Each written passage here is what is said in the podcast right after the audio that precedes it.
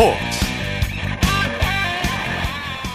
여러분 안녕하십니까? 아나운서 이창진입니다. 9월은 야구 보기에 딱 좋은 달이죠. 특히 오늘은 야구 팬들의 관심을 끄는 중요한 경기가 많았는데요. 그중에서 화제가 된 건 류현진 선수의 경기가 아닐까 싶습니다. 시즌 4승에 도전한 류현진 선수. 아쉽게 4승은 놓쳤지만 투수들이 무덤이라고 불리는 코어스필드에서 호투해서 팀 승리에 발판을 마련했습니다.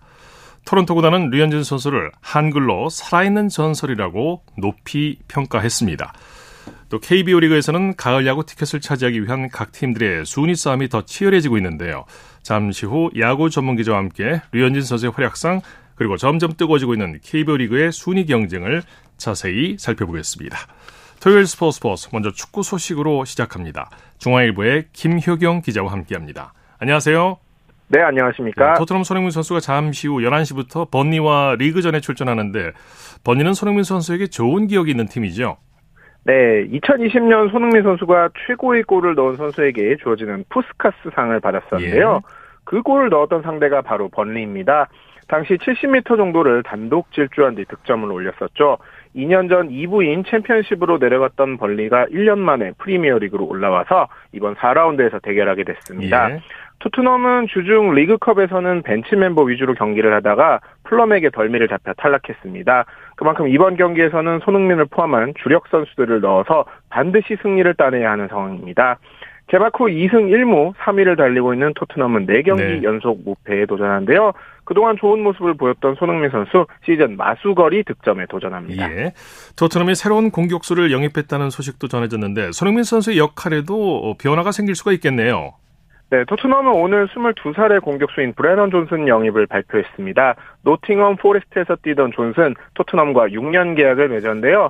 이적료가 공개되진 않았지만 5,500만 유로, 약 800원 정도로 추산이 됩니다. 예. 토트넘이 이번 여름 이적 시장에서 가장 비싸게 영입한 선수입니다.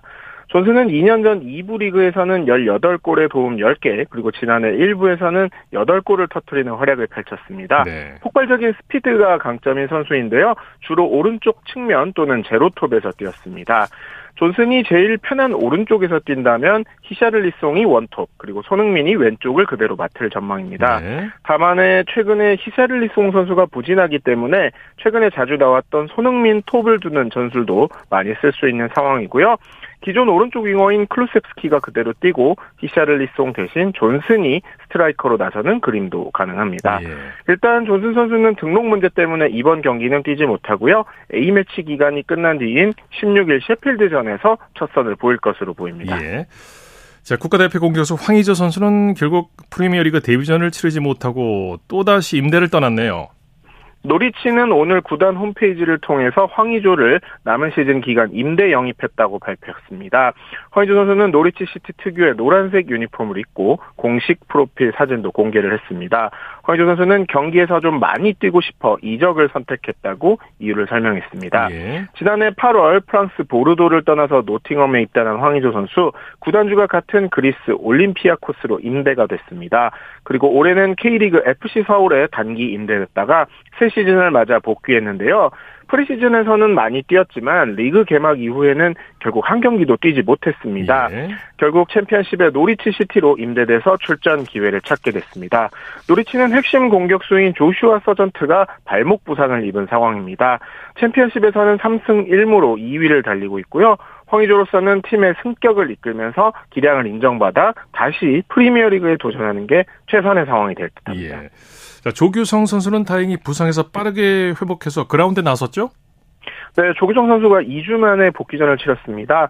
1일 폴란드 바르샤바에서 열린 레기아 바르샤바와의 컨퍼런스 리그 플레이오프 2차전 원정 경기에 선발 출전해서 연장까지 풀타임을 소화했습니다. 예. 지난 7월 미트윌란으로 이적한 조규성 선수 벌써 4골이나 터트리면서 빠르게 적응을 했는데요.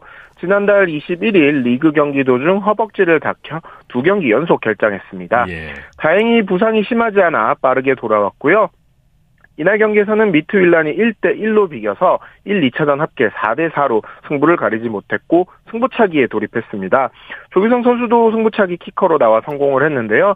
팀이 5대 6으로 지면서 컨퍼런스 리그 본선 진출에는 실패했습니다. 예. 한편 지난달 28일 미트윌란에 입단한 FC 서울 출신 중앙 수비수죠. 이한범 선수는 이번 원정에 함께 이동을 했지만 어, 출전은 하지 못했고요. 오는 4일에 열리는 오르후스와의 경기에서 데뷔전을 치를 듯합니다. 네. 유럽 챔피언스리그 조 추첨이 이번 주에 있었죠. 김민재 선수의 바이에른 뮌헨이 우승 확률이 두 번째로 높다는 예측이 나왔다고요.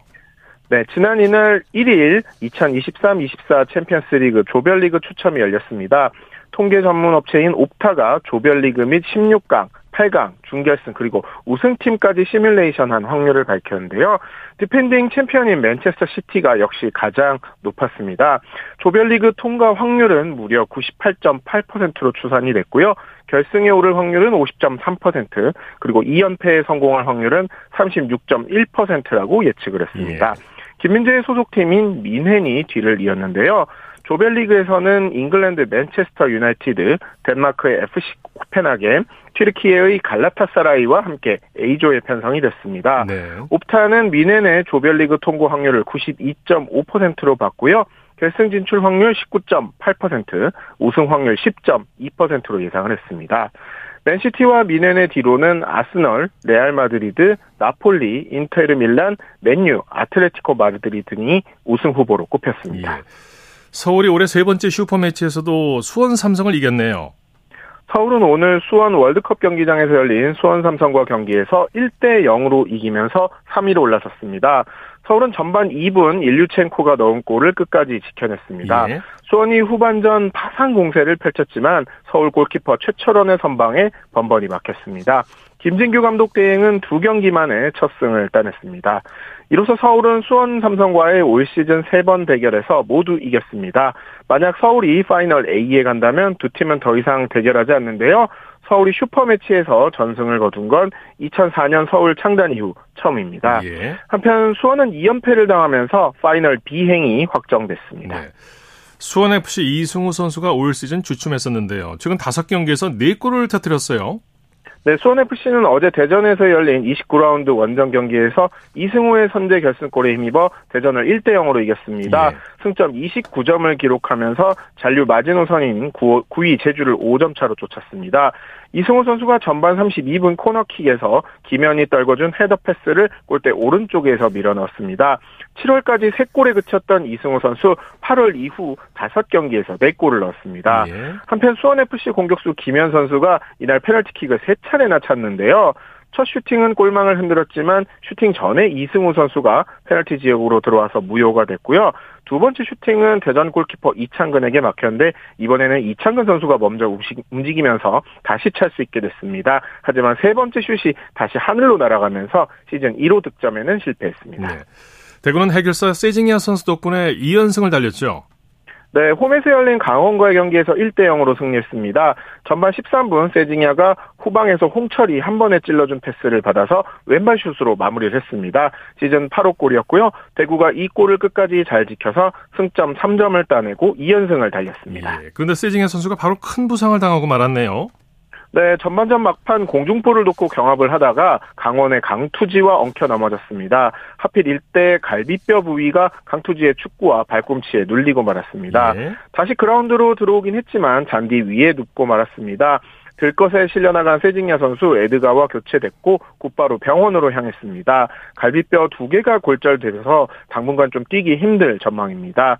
세징야 선수는 자신의 SNS에 100% 회복된 모습으로 돌아오겠다는 말과 함께 상대 선수에게 좀 팬들이 비난이나 욕설을 하지 않기를 바란다는 따뜻한 마음씨까지 보였습니다. 예. 자, 최근 분위기가 좋은 인천과 포항의 경기 결과도 전해주시죠. 네, 포항이 인천을 2대 0으로 꺾고요. 8경기 연속 무패 행진을 기록했습니다. 네. 포항은 후반 19분 김승대가 얻어낸 페널티킥을 제카가 성공시켰고요. 후반 41분에 완델손이 또다시 페널티킥으로 추가골을 넣어서 승부에 쐐기를 박았습니다. 네. 자, 사우디의 오일 머니 공사가 멈추지 않고 있는데 리버풀의 모하메드 살라도 러브콜을 받고 있다고요. 네, 살라는 최근 사우디아라비아의 알 이티하드로부터 영입 제안을 받았습니다. 어, 이티하드가 제안한 연봉이 1년 1,200억 원을 넘는 초대형 계약으로 알려졌습니다. 예. 그러나 소속팀 리버풀이 연이어 거절하면서 이적료가 1억 5천만 파운드, 2,500원까지 뛰어올랐고요. 최근에는 2억 파운드까지 내놓을 의사도 드러냈습니다. 예. 하지만 리버풀은 여전히 어떤 이적 제안도 수락하지 않는다는 강경한 방침입니다. 클롭 감독 역시 살라는 리버풀에 헌신하고 있다면서 살라를 보낼 수 없다는 뜻을 내비쳤습니다. 예, 소식 감사합니다. 네, 감사합니다. 축구 소식 중앙일보의 김효경 기자와 정리했고요. 이어서 한 주간의 해외 스포츠 소식 전해드립니다. 월드 스포츠 연합뉴스 영문뉴스부의 유지호 기자와 함께합니다. 안녕하세요. 네, 안녕하세요. 자, 메이저 테니스 대회 24번째 우승에 도전하는 조코비치가 대역전승을 거두면서 US 오픈 16강에 진출했네요. 네, 조코비치가 1일 뉴욕에서 열린 남자 단식 3회전에서 라슬로 제레와 4시간 45분 승부 끝에 세트 스코어 3대 2로 승리했습니다. 첫 두 세트를 내준 조코비치는 어, 경기에서 밀릴 때면 늘 그랬듯이 3세트를 앞두고 화장실 타임아웃을 썼는데요. 이 화장실을 다녀온 후에 흐름이 바뀌면서 4세트와 5세트를 각각 게임 스코어 6대 1로 쉽게 따냈습니다. 네. 또 여기에 이 기세를 이어서 5세트까지 가져가면서 현지 시간 새벽 1시 30분쯤에 경기를 마무리했는데요. 어, 앞서 두 경기를 무실 세트로 끝낸 조코비치는 이번 대회 처음으로 5세트 승부를 치렀습니다. 네. 여자 단식은 어떻게 진행되고 있습니까? 네, 우승 후보 1순위 이가 12용 테크가 16강까지 순항 중인데요. 어, 3회전에선 단 한 게임만 내주고 무실 세트 행진을 이어갔습니다. 경기도 49분 만에 마무리해서 체력도 아끼고 있는 선수인데요. 어, 다음 상대는 이제 엄마 돌풍을 일으키고 있는 전 세계 1위 캐롤라인 보즈니아키입니다. 어, 이 선수는 지난해 호주 오픈 준우승자인 제니퍼 브레이디를 꺾고 16강에 올랐는데요.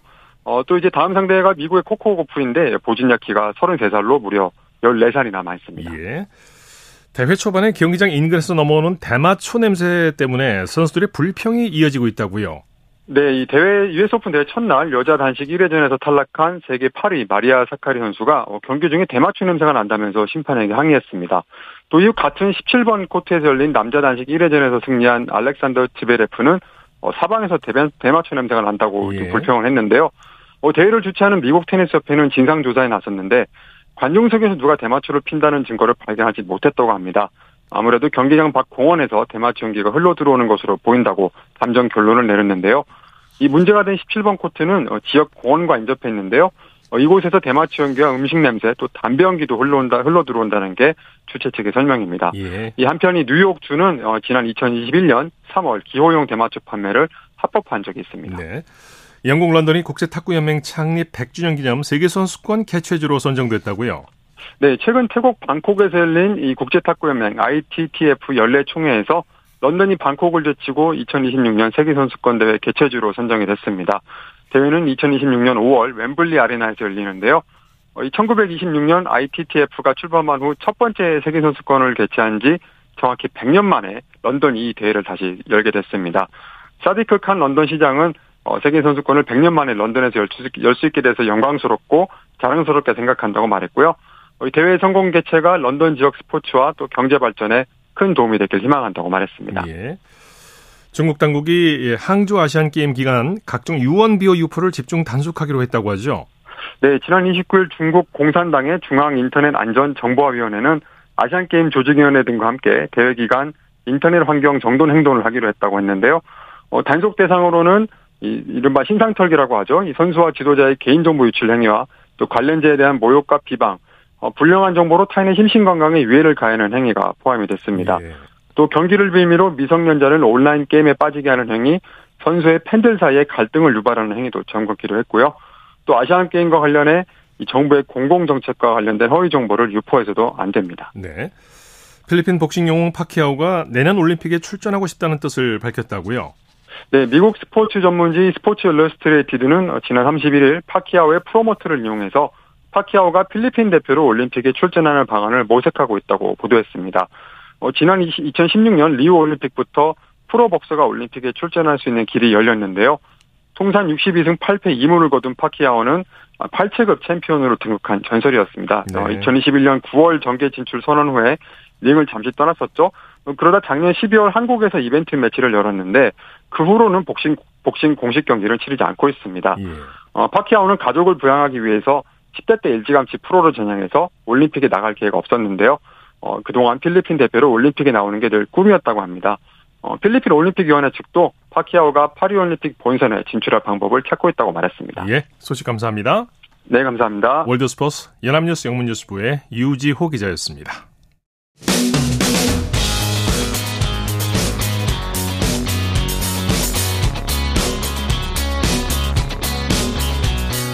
따뜻한 비판이 있습니다.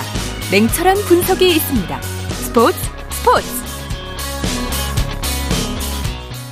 토요일 스포츠 스포츠 생방송으로 함께하고 계십니다. 9시 34분 지나고 있습니다.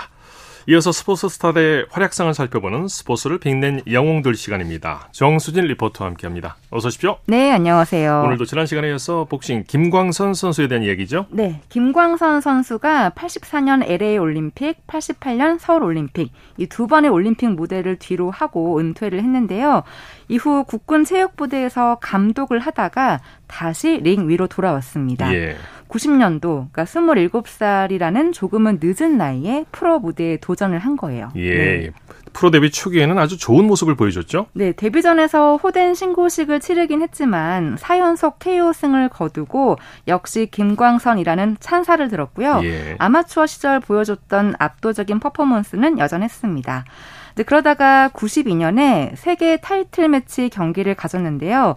그 상대가 당대 최고의 챔피언이었던 멕시코의 움베르토 곤잘레스였습니다. 예. WBC 라이트 플라이급 세계 타이틀 매치가 펼쳐졌고 김광선 선수가 10라운드까지 곤잘레스를 압도했지만 11라운드에서 체력이 떨어졌고요. 마지막 12라운드에서 KO패를 당하게 됩니다. 예. 이게 김광선 선수의 세계 첫 K, 생애 첫 KO패인데요. 이 당시 이야기를 2019년 9월 24일 KBS 라디오 정관용의 지금 이 사람에서 들어보시죠. 이 참편했던 그때 선수들이 제가 도전을 하려고 하면은 내 비디오를 보고 피해요. 그러겠죠. 피하다 보니까 곤잘레스한테 제일 제시한 모든 비디오를 보내준 거야. 그때 이 곤잘레스가 성큼 물었어. 어. 물어가지고 오케이 그겠다. 예. 그래서 이제 타이틀 매치가 주체가 됐거든요. 예. 제가 1라운드에서 11라운드까지 그때까지 다섯 점을 이기고 있었어요. 어. 세계 챔피언을. 예. 근데 12라운드 딱 들어왔더니 홍수환 트레이너가 야 동점이야. 그분은 이제 나한테 공격을 하라는 아, 뜻으로 더 열심히 하라는 네, 더 뜻으로. 열심히 하라는 뜻으로 이렇게 말을 했지만은 그건 아니거든요. 어. 그래요? 그리고 무릎을 꿇고 나가서 어차피 동점되면 내가 챔피언이 안 돼요. 또 공격을 막 했군요. 네, 어. 가- 같이 공격을 하다 보니까 예. 이게 우리 같이 A급 선수들은요 카바링 하고 있으면 절대 KO가 안 나와요. 예. 다 손을 잡고 때리고 뭐 맞고 때리고 다 하니까 근데 막 공격하다 보니 공격하다가 제가 카바링이 열렸군요. 네, 같이 아. 공격하다가 제가 먼저 큰 걸 맞은 거죠. 아. 그래서 이제 제가 그 1패가 이제 또 KO가 KO. 됐는데 KO. 아이고. 그래서 그때까지 점수를 봤더니 5점이 제가 앞섰어요. 그냥 아무튼- 몸살이고 잘했으면 됐을 텐데. 그렇죠. 근데 지금 뭐 사실 후회도 없습니다. 네. 네. 최대로 열심히 했고 음. 내가 모든 힘을 다 끌어서 사실 사전 하고 5점 만에 세계 챔피언 한다는 거는 전무후무한 일이거든요. 예, 예, 예. 근데 그거를 제가 도전을 했고 시합에서도 다 이긴 시합을 했고 뭐 이렇게 결과로는 졌지만은 제 마음속에는 항상 승리한 걸로 되어 있습니다. 네. 예. 네, 이렇게 후회 없는 경기를 하고 나서 그 이듬해에 다시 또 기회가 주어졌는데요. IBF 라이트 플라이급 챔피언인 마이클 카바할과의 경기였습니다. 예. 이때도 김광선 선수가 초반에 선전하긴 했지만 7라운드에서 짧은 레프트 훅을 허용하고 KO패를 당하고 말았는데요. 이렇게 프로 생활은 8전 6승 2패로 마감을 하게 됐습니다. 사실 김광선 선수의 아마추어 성적이 201승 1 패였기 때문에 어떤 분들은 어, 늦게 프로 데뷔를 한 게 아니냐며 예. 안타까워하기도 했습니다. 그래요. 그래서 조금 더 빨리 프로로 전향했으면 어땠을까 하는 그런 의견도 많았어요. 네, 그런데 세계 선수권과 아시안 게임 등 이 세계 대회에서 12개의 금메달을 땄는데 올림픽 금메달 없이 프로로 전향한다면 두고두고 후회를 할 것 같아서 예. 올림픽 금메달이라는 목표를 세운 겁니다. 물론 처음에 84년 LA 올림픽에서는 그 목표를 이루지 못했고 4년 후후 88년 서울 올림픽에서 그토록 원하던 금메달을 목에 걸었습니다. 예. 그러니까 조금 더 일찍 프로에 가서 좋은 결과를 얻었다면 너무 좋았겠지만 다시 그때로 돌아간다고 해도 똑같이 했을 거라고 해요. 네. 프로에서의 성적이 아마추어 때보다는 좋지 않았지만 그래도 아마추어 때 단 1패라는 성적 정말 네, 대단한 거죠. 맞습니다. 바로 김광선 선수의 별명 라이터 돌에서도 알 수가 있듯이 예. 그만큼 강렬한 시합을 한다는 뜻이 되는 건데요. 이 별명과 함께 이 선수 시절 후일담을 또 들을 수가 있었습니다. 2004년 3월 1일 KBS 아침마당에서 들어보시죠. 제 공격 운동하는 그 시합하는 장면이 뭐 1라운드에서 또 끝라운드까지 그냥 거의 몰아붙이거든요. 상대를 코너로 몰아붙이면서 KO를 시키는 그런 경기가 많았기 때문에 기자분들이 그걸 붙여줬어요. 그냥 한번 인파이터. 상대 만나면 네. 그냥 코너에다 그렇죠. 넣고 불을 붙이시는군요. 예, 맞습니다. 예. 그렇기 때문에 그 기자분들이 라이타돌로 쳐줬어요. 그 라이타돌 시절에 저게 아우, 서울 올림픽 때인가요? 그렇습니다. 결승입니다. 아 금메달 따시 진짜 일방적으로 야. 어디 선수예요? 저 저 동북 선수인데 저 선수가 92년도에 또 금메달 땄습니다. 아, 독일 선수. 그때 그래서 어떤 생각을 하세요? 아 눈물이 막 나더라고요 그때는. 카메라 새롭고. 재수하신 거잖아요, 올림픽 그렇죠. 금메달을. 예. 4년을 기다려서 한 거기 때문에 예. 저때 눈물이 나더라고요. 그 체구 큰 선수들 만나면은 굉장히 좀얼것 같아요. 어떻게 기선 제압을 어떻게 하시는 거예요? 저 같은 경우는 그래서 코트를 일렀는데 강하게 보이기 위해서. 그렇죠. 시합에서만 경기를 하는 게 아니고 밖에서도 합니다. 밖에서 자기 체급끼리 다 알기 때문에 먼저 등을 치고 말이지 인상 쓰고 탁 이러면 이 기싸움이 그러면 있군요. 기싸움을 합니다. 네, 아주 이제 말씀도 구수하게 잘하세요. 네, 이렇게. 잘 번가세요. 네, 어린 시절에 이제 강렬한 인상을 남겼던 김광선 선수 은퇴 후에도 활발하게 활동하고 있죠. 네, 프로 은퇴 후에 체육관을 열고 복싱을 생활체육으로 알리는 활동, 그러니까 저변을 지금 확대하고 있는데요. 전국 생활체육 복싱 토너먼트 대회, 전국 대학 복싱 동아리 선수권 대회도 조직을 했습니다. 예. 그리고 2004년부터는 저희 KBS 복싱 해설위원으로도 활동을 하고 있는데요. 뭐 전국 체육대회, 국가대표 선발전, 아시안게임 등 다양한 대회에서 해설을 하고 있습니다. 네. 아, 그중에서 2006 도하 아시안게임 복싱 경기 중계를 들어보시죠. 아, 복싱 라이트 웰터급 8강전 경기를 여러분께 보내드리겠습니다. 해설의 88 서울올림픽 복싱 금메달리스트인 김광선 KBS 복싱 해설위원입니다. 네, 안녕하십니까. 바로 이제 신명훈 선수가 모습을 보이고 있습니다. 다음 제대를 나왔는데요. 네, 아, 신명훈 선수 현재 국군체육부대에 소속되어 있는 선수입니다. 경기 시작됐습니다. 신명훈 선수는 빠른 발놀림과 아, 스피드가 있는 잽이 있거든요. 잽과 네. 순발력이 있거든요.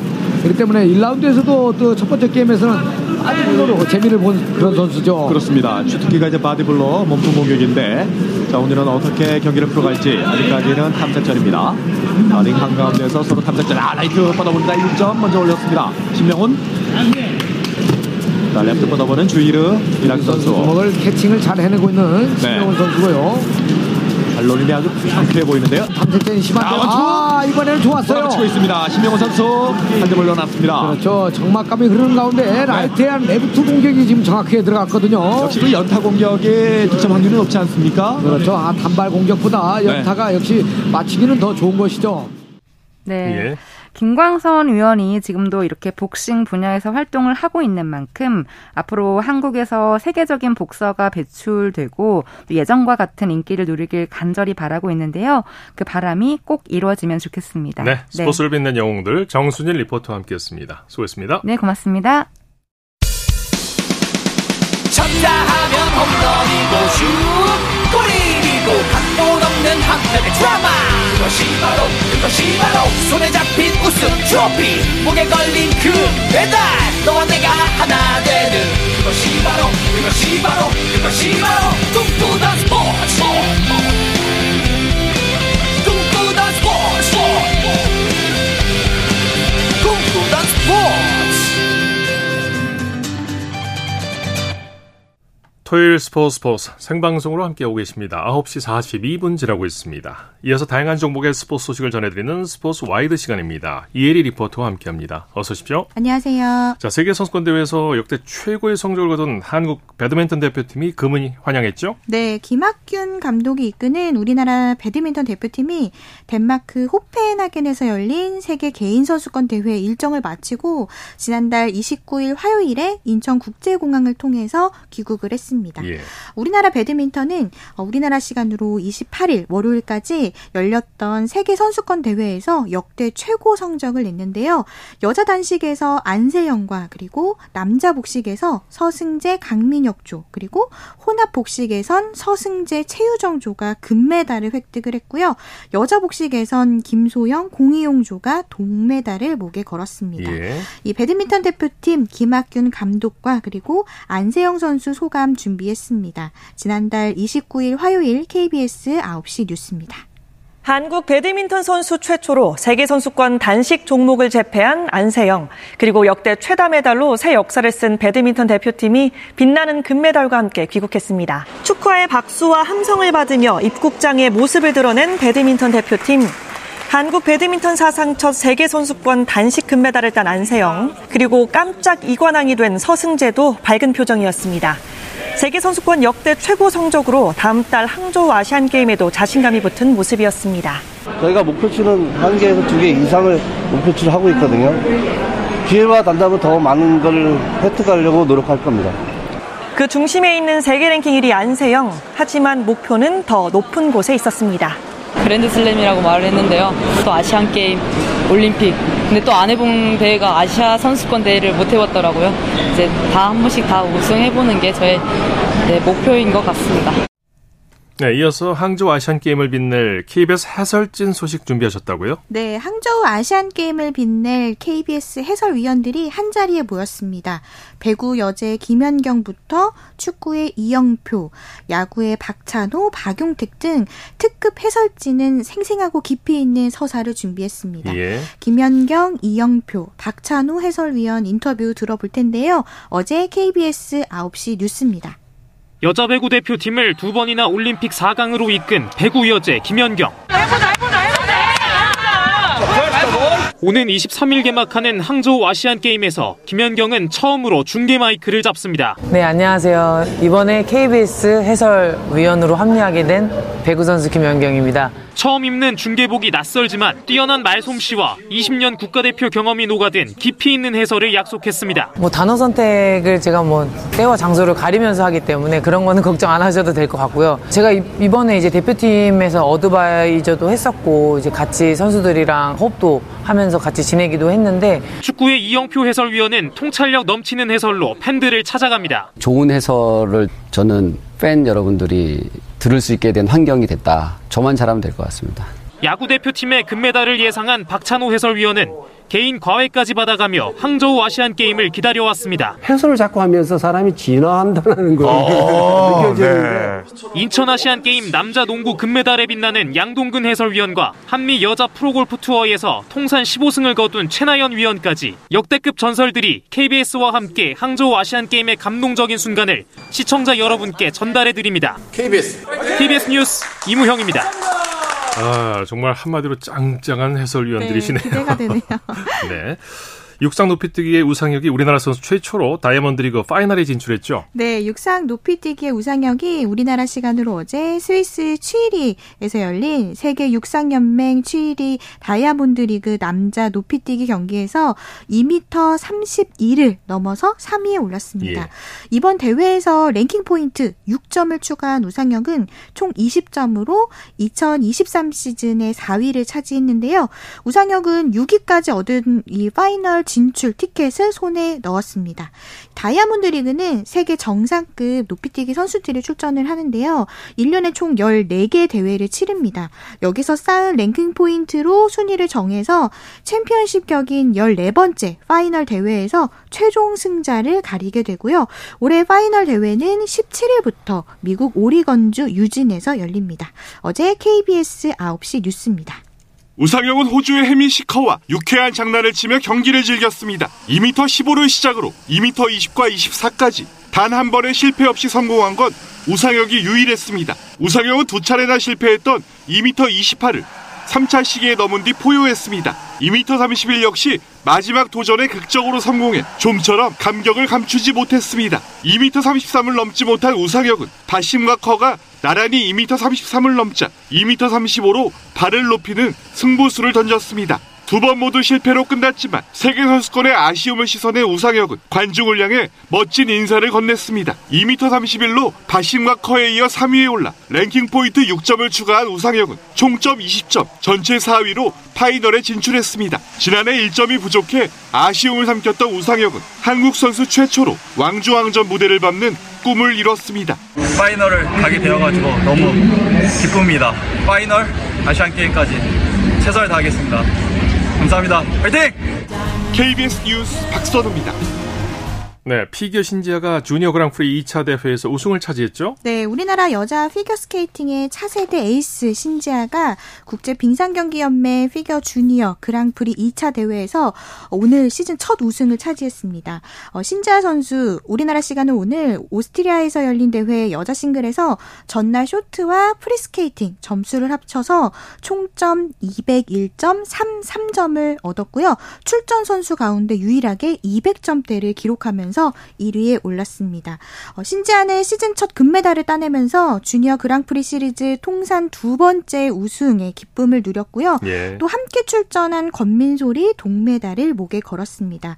이 대회를 마친 신지아는 일본으로 이동해서 훈련을 한 뒤에 오는 20일부터 헝가리에서 열리는 주니어 그랑프리 5차 대회에 출전할 예정입니다. 네, 스포츠와이드 이혜리 리포터와 함께했습니다. 수고했습니다. 네, 고맙습니다.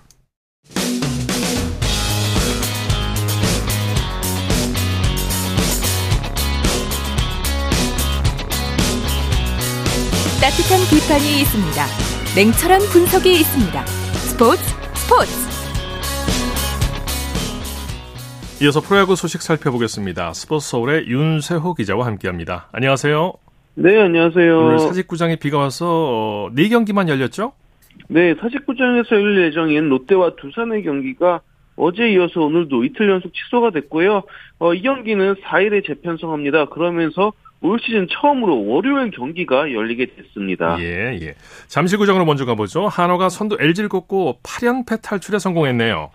예, 하나가 5대 3으로 LG의 승리를 거두면서 마침내 8연패에서 탈출했습니다. 반면에 1위 LG는 3연승에 실패를 했습니다. 네, 승부처에서 타자들의 집중력이 빛났죠.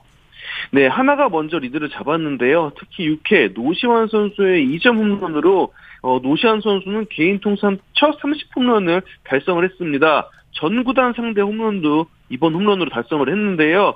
어, 뭐 8회 한화가 3대 3으로 동점을 허용하긴 했지만 그래도 9회 2사 만루 찬스에서 이진영 선수가 2타점 적시타로 결승타를 치면서 한화가 승리할 수 있었습니다. 예, 한화 선발 산체스 선수가 LG 타선을 완벽하게 봉쇄했죠. 네, 리카르도 산체스 선수 오늘 6이닝 무실점으로 완벽한 투구를 펼쳤고요. 비록 승리 투수는 되지 못했지만 어, 이전에 LG전까지 하면은 LG 상대로 14이닝 무실점을 기록하고 있어요. 그야말로 네. 뭐 극강의 모습이고요. 하나 최원호 감독도 산체스 선수가 아쉽게 승리 투수가 되진 못했지만 그래도 선발 투수로 호투에서 승리 발판을 마련했다라고 했고요. 어, 8회 비록 동점은 내줬지만 타자들이 집중력을 유지한 게 오늘 승리의 비결이었다라고 했습니다. 네. 자, 인천으로 가보죠. SSG와 최근 상승세를 타고 있는 기아의 맞대결로 관심을 끌었는데 기아가 완승을 거뒀네요. 그렇습니다. 기아가 12대 4로 SSG의 완승을 거두면서 7연승을 질주했고요. 예. 어느덧 어, 기아가 3위 SSG를 2.5경기 차이로 추격을 했습니다. 네, 기아가 뭐 요즘 타격감이 물이 올랐어요. 현재 가장 무서운 화력을 자랑하는 팀이 기아 타선이 아닐까 싶은데요. 네. 오늘도 안타 12개가 터졌습니다. 어, 소크라테스 선수가 안타 2개에 3타점을 올렸고 뭐 이거 너무 마- 너무 많은 타자들이 잘, 잘했는데 예. 김선빈, 나성범, 한준수 뭐 나성 오선우 선수가 또 홈런 치면서 또 멀티히트도 기록하면서 뭐 기아 타선은 사실상 지금 쉬어갈 틈이 없는 지뢰밭 타선이다라고 보면 될 것 같습니다. 네, 기아 선발 윤영철 선수도 제 몫을 다해줬죠. 네, 신인 윤영철, 윤영철 선수 오늘 5이닝 동안 안타 7개를 맞긴 했지만 사사구가 하나도 없었습니다. 그러면서 탈삼진 5개를 잡으면서 실점을 30, 3실점을 했는데요. 그러면서 시즌 8승을 올렸습니다. 네, SSG도 반격에 나섰지만 타선 응집력이 조금 부족했어요. 네, SSG가 4회까지 그래도 3대 4로 기아와 접전을 벌였는데 기아 타선이 7회부터 다시 대폭발을 했어요. 그러면서 네네. 활약 대결에서 기아가 앞서면서 어, SSG가 오늘도 경기를 내줬습니다. 네, 고척 dom구장에서는 키움이 KT를 꺾고 완승을 거뒀네요. 네, 키움이 3대 0으로 KT를 꺾고 3연승을 달렸고요. 9위 자리를 유지했습니다. 네, 키움 선발 김선기 선수의 무실점 호투가 연승을 이끌었죠. 네, 오늘 김성기 선수가 6이닝 동안 한 점도 내주지 않으면서 어, 안타도 3개밖에 맞지 않았어요. 그러면서 아마도 김성기 선수가 KBO 리그 입장에 가장 좋은 투구를 한 게 아닌가 싶은데요.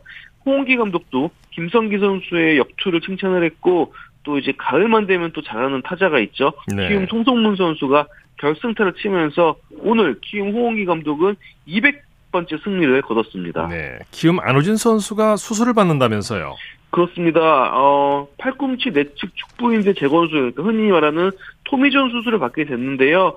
올 시즌 아웃이 됐고요. 어, 보통 복귀까지 1년 이상이 걸립니다. 그래서 아마도 내년에도 안우진 선수는 재활로 보내지 않을까 싶습니다. 네, KT는 상승세가 한풀 꺾인 것 같아요. 네, 무섭게 달려왔던 KT가 지금 키움 상대로 고전하고 있습니다. 아무래도 타자들이 좀 한풀 꺾인 모습이 보이는데요. 무엇보다 어제 경기에서 에이스 고용표 선수가 좀 고전을 하면서 오늘까지 연패에 빠졌는데 그러면서 KT의 뭐 당연한 것 같았던 위닝 시리즈 기록도 종료가 됐습니다. 예. 자, 대구로 가보죠. NC와 삼성의 경기는 경기는 비로 중단됐다가 다시 재개가 됐죠. 네, 지금 현재 9회 말이 진행 중인데요. 어, 일단 뭐 경기가 5시에 시작을 했다가 3회 초, 그러니까 5시 49분에 비로 인해서 중단이 됐습니다. 그랬다가 비가 그치고 그라운드를 정비한 오후 7시, 어, 7시 20분에 다시 재개가 됐는데요. 어, 삼성은 투수를 바꾸면서 이제 경기를 진행하고 있는데, 현재 NC가 삼성에 5대1로 이기고 있고, 뭐 사실상 큰 이변이 일어나지 않으면은 NC가 승리할 것 같습니다. 네, 경기 내용 전해주실까요? 네, NC 선발 투수 이지학 선수의 호투가 빛났습니다. 어, 경기 중에 갑자기 비가 와서 중단되는 변수가 있었음에도 불구하고 5이닝 1실점으로 임무를 완수했고요. 특히 또 NC 타자들 어, 김성욱, 박민우, 박건우 선수가 멀티히트를 기록했고 어제 또 홈런 치면서 활약한 김영준 선수가 오늘도 적시타를 치면서 NC가 리드하고 있습니다. 네. 자, 코리안 메이저리그 소식 살펴보죠. 류현진 선수가 정말 잘 던졌지만 아쉽게 4승을 놓치고 말았어요. 네, 류현진 선수 오늘 코스필드에서 열린 콜로라도와 원정 경기에 선발 등판했고 5이닝 안타 4개 맞았 4개 맞으면서 2볼레 3탈 3진 2실점했습니다. 네. 아쉽게 구원 투수들이 부진하면서 승리 투수가 되진 못했는데요. 그래도 류현진 선수 5이닝을 소화하면서 어, 선발 투수로서 역할 충분히 소화 소화한 경기가 됐습니다. 네, 승리는 놓쳤지만 현재 언론들이 류현진 선수를 극찬했다고 하죠. 네, 뭐 사실 코스필드이기 때문에 아무래도 투수가 극도로 불리한 구장이거든요. 네네. 그럼에도 불구하고 5이닝 2실점이면은 자기 몫을 다 했다라고 했고요. 어, 또 오늘 상대 투수가 KBO 리그에서 활약했던 크리스 플렉센 선수였는데 플렉센 선수는 위기를 넘어가지 못하고 무너졌거든요. 예. 그러면서 좀 플렉센 선수와도 비교가 되는 모습이었습니다. 네. 슈나이더 감독이 잘 던지고 있는 류현진 선수를 5회 이후에 내린 걸까요? 어, 또 지금 올해 류현진 선수를 보면은 많이 던져야 좀 90개 이하로 가고요. 예. 웬만해서는 투구수가 팔- 어, 투구수가 80개 이하로 가는 모습입니다. 어, 최근에 메이저리그를 보면은 선발 투수의 이닝수, 투구수를 좀 줄여 나가고 있어요. 아무래도 이제 선발 투수를 관리하는 측면이 강한데요. 게다가 류현진 선수는 올해가 수수로 재활 첫 시즌입니다. 네. 사실상 재활 시즌이라서 어, 류현진 선수를 관리하는 측면이 강하다고 볼 수 있겠습니다. 네. 자, 김하성 선수의 상승세가 무섭네요. 다섯 경기 연속 안타 행진을 이어가고 있죠?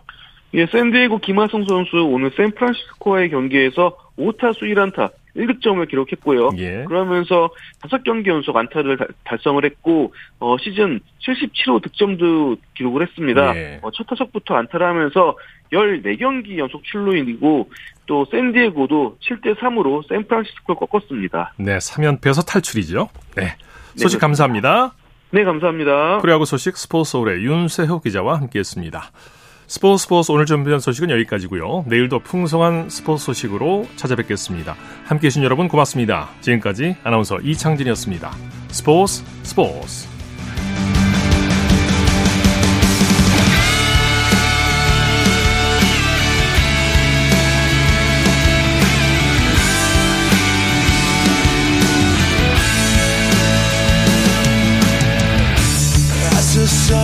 down in front of me